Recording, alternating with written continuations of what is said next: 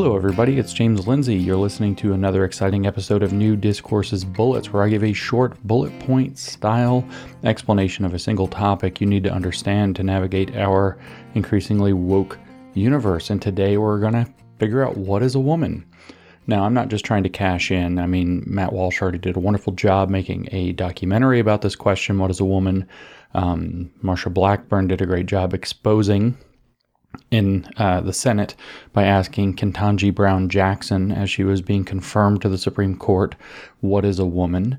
And actually, that's a very telling moment. But what I want to talk about is not just to answer this question. I'll answer the question for you what is a woman? Um, despite whatever we saw in Matt Walsh's documentary, I actually want to make a very important point about it, an extremely important point, which is that everybody has missed the point of them not being able to define a woman, which is also to say, in some sense, everybody has missed the point of this kind of weaponized postmodernism or this uh, specifically queer theory or queer Marxism from which this is coming. And that point matters a lot if you want to understand the landscape or the battleground that we're operating in and what to do about it.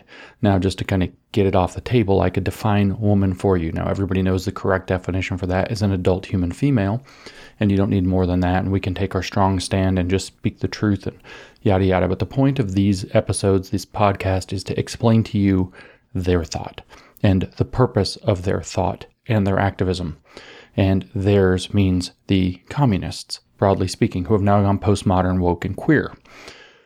So for them, what a woman is, actually, we should step back.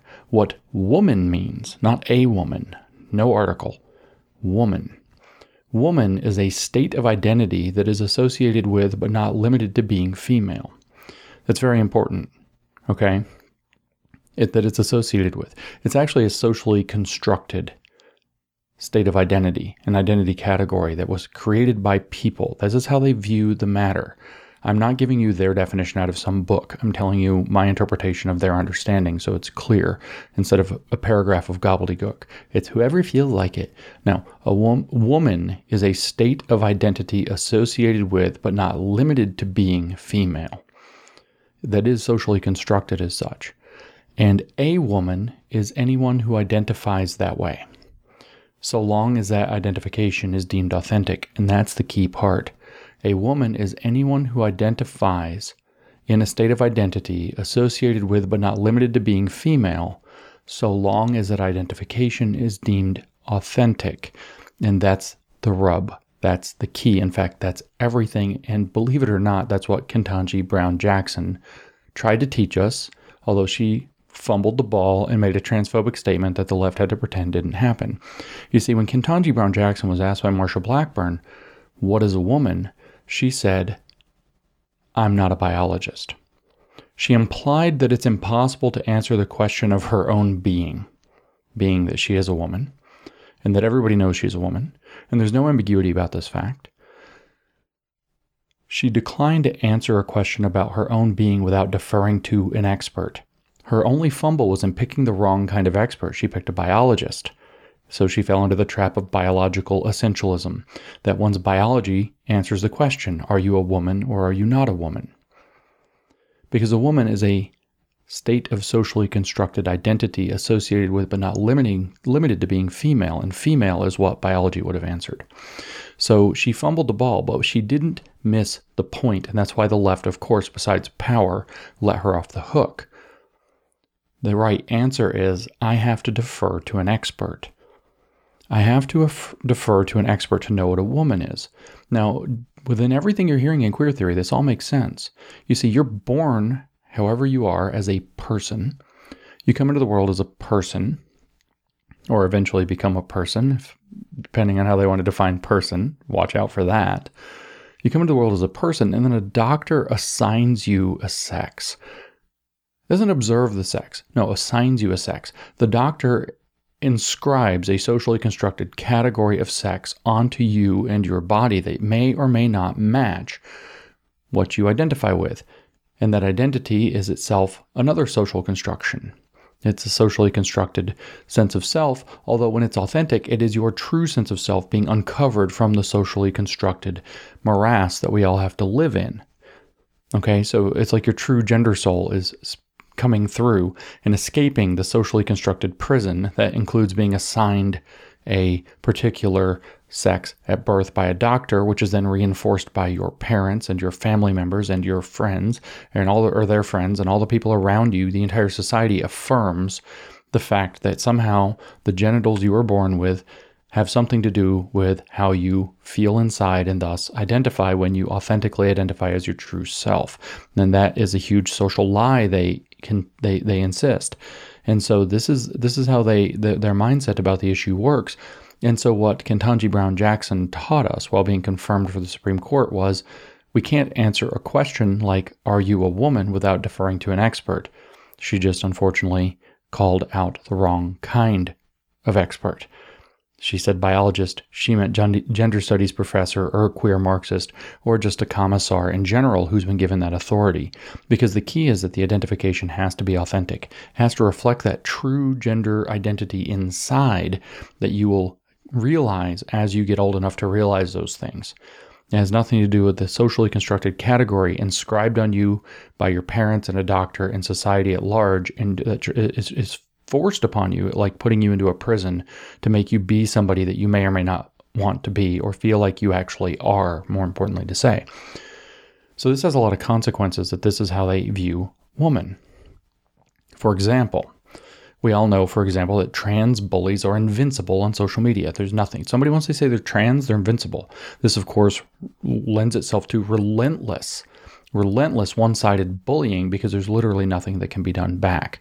I mean, relentless harassment campaigns, uh, targeting people's families, doxing people, all kinds of grotesquely psychotic, uh, psychopathic, and um, antisocial behavior, borderline behavior, narcissistic behavior, all have to be swept under the rug and just allowed to pass because they're invincible, because the social media giants won't do anything. They won't let you say anything to them, like, okay, groomer, ask me how I know they won't let you say anything to them. They won't let you call them out. They won't let you um, mock them in return. They won't let you even mention the correct sex for them or their original name or the pronouns corresponding to their original sex without destroying you, while they can get away with whatever they want whatever levels of harassment, misbehavior, violation of terms of service and rules, etc., they can get away with all of it.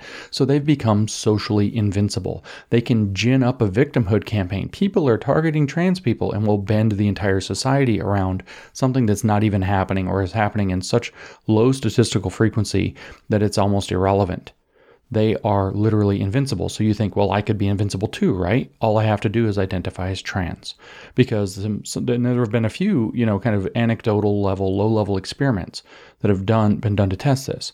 So people on Twitter that I've heard from now have made trans identified accounts and then they go relentlessly bully people from behind the facade of being a trans person and they act like a leftist. They identify as trans. They do grotesquely um, mean and bad things. And often they just don't get suspended. They know their tweets are getting reported, but they don't get suspended. But sometimes they do get suspended. And then when they appeal, they invariably get unsuspended. And when they do the same experiments with accounts that don't identify as trans or anti fascist, as it turns out, um, they do not get unsuspended. Their appeals go unheard. And by the way, this is an experiment that would be worth doing at scale if anybody's interested, to make lots and lots and lots of accounts that behave in these particular ways and document how often you get away with it or get out of uh, some suspension or whatever, or can get an apology from Twitter, all kinds of things you could do. But the thing is, is you can't just identify as a woman and say like Zuby did, break a weightlifting record and anybody recognize it. Nobody, everybody laughs, but nobody recognizes that Zuby broke a weightlifting record uh, as as a woman. He lifted more weight than any other woman for whatever it was, deadlift, by identifying as a woman for a few minutes because it's not deemed authentic. They don't count it, and they get to decide. Um, Donald Trump could not have identified as a woman for a day while president and declared himself the first female president and the first trans president and thus stole that victory from them because they would have said it was just a stunt. They wouldn't have accepted it he could have done it and people would have the right would have gone berserk. Haha yeah woo, woo haha we got him we tricked him. And it wouldn't have meant a thing because as a matter of fact all it would do is be this low level hypocrisy exposing that is in fact just the left flaunting flaunting the fact that they have hierarchy they have status over you in the society they've created. So it wouldn't work because they wouldn't deem it authentic. Um you can't go bully people on on Twitter with impunity like they can by just putting trans in your bio. It won't work. You have to be deemed authentic. In other words, you have to authentically be whatever you identify as, as determined by the leftist social community, which socially constructs the rules. And that requires an expert to defer to in order to determine what that is. Okay? So you can't tell what something is without an expert. You must defer to an expert, and the experts are going to be these self appointed people. If it sounds like this is the thing that Marx said is how society works, and it's unfair for the bourgeoisie to arrange society this way and exploit the proletariat, it would be awfully weird if I were to say the iron law of woke projection never misses here and point out, as a matter of fact, that the reason the iron law woke of woke projection never misses is because that's how they actually think society works. So when they get power, that's what they do with it. They think it's how power works. So when they get power, that's what they do with it. And so they're projecting. It's, it's very obvious. But this all comes out of queer theory, or queer Marxism, as I think it's better called. And we've done an episode on that already. Queer theory advances in many cases by something called complicating a category, which is a subset of queering, which is to make something queer or not conforming to norms or standards or expectations. So, complicating a category is, in a sense, watering down what the words that describe that category mean. So, for example, because under the statement trans women are women, women are women and some men are women, but they're still women. So now woman is a more complicated category. It is a category that includes actual women, a category that includes trans women, which are men, and a some men, and a category that includes anybody who, by the way, whether they go through transition or not, authentic, who authentically, in their eyes, uh, identifies as a woman, which is a socially constructed category associated with being female. Okay, they do this with straight and gay.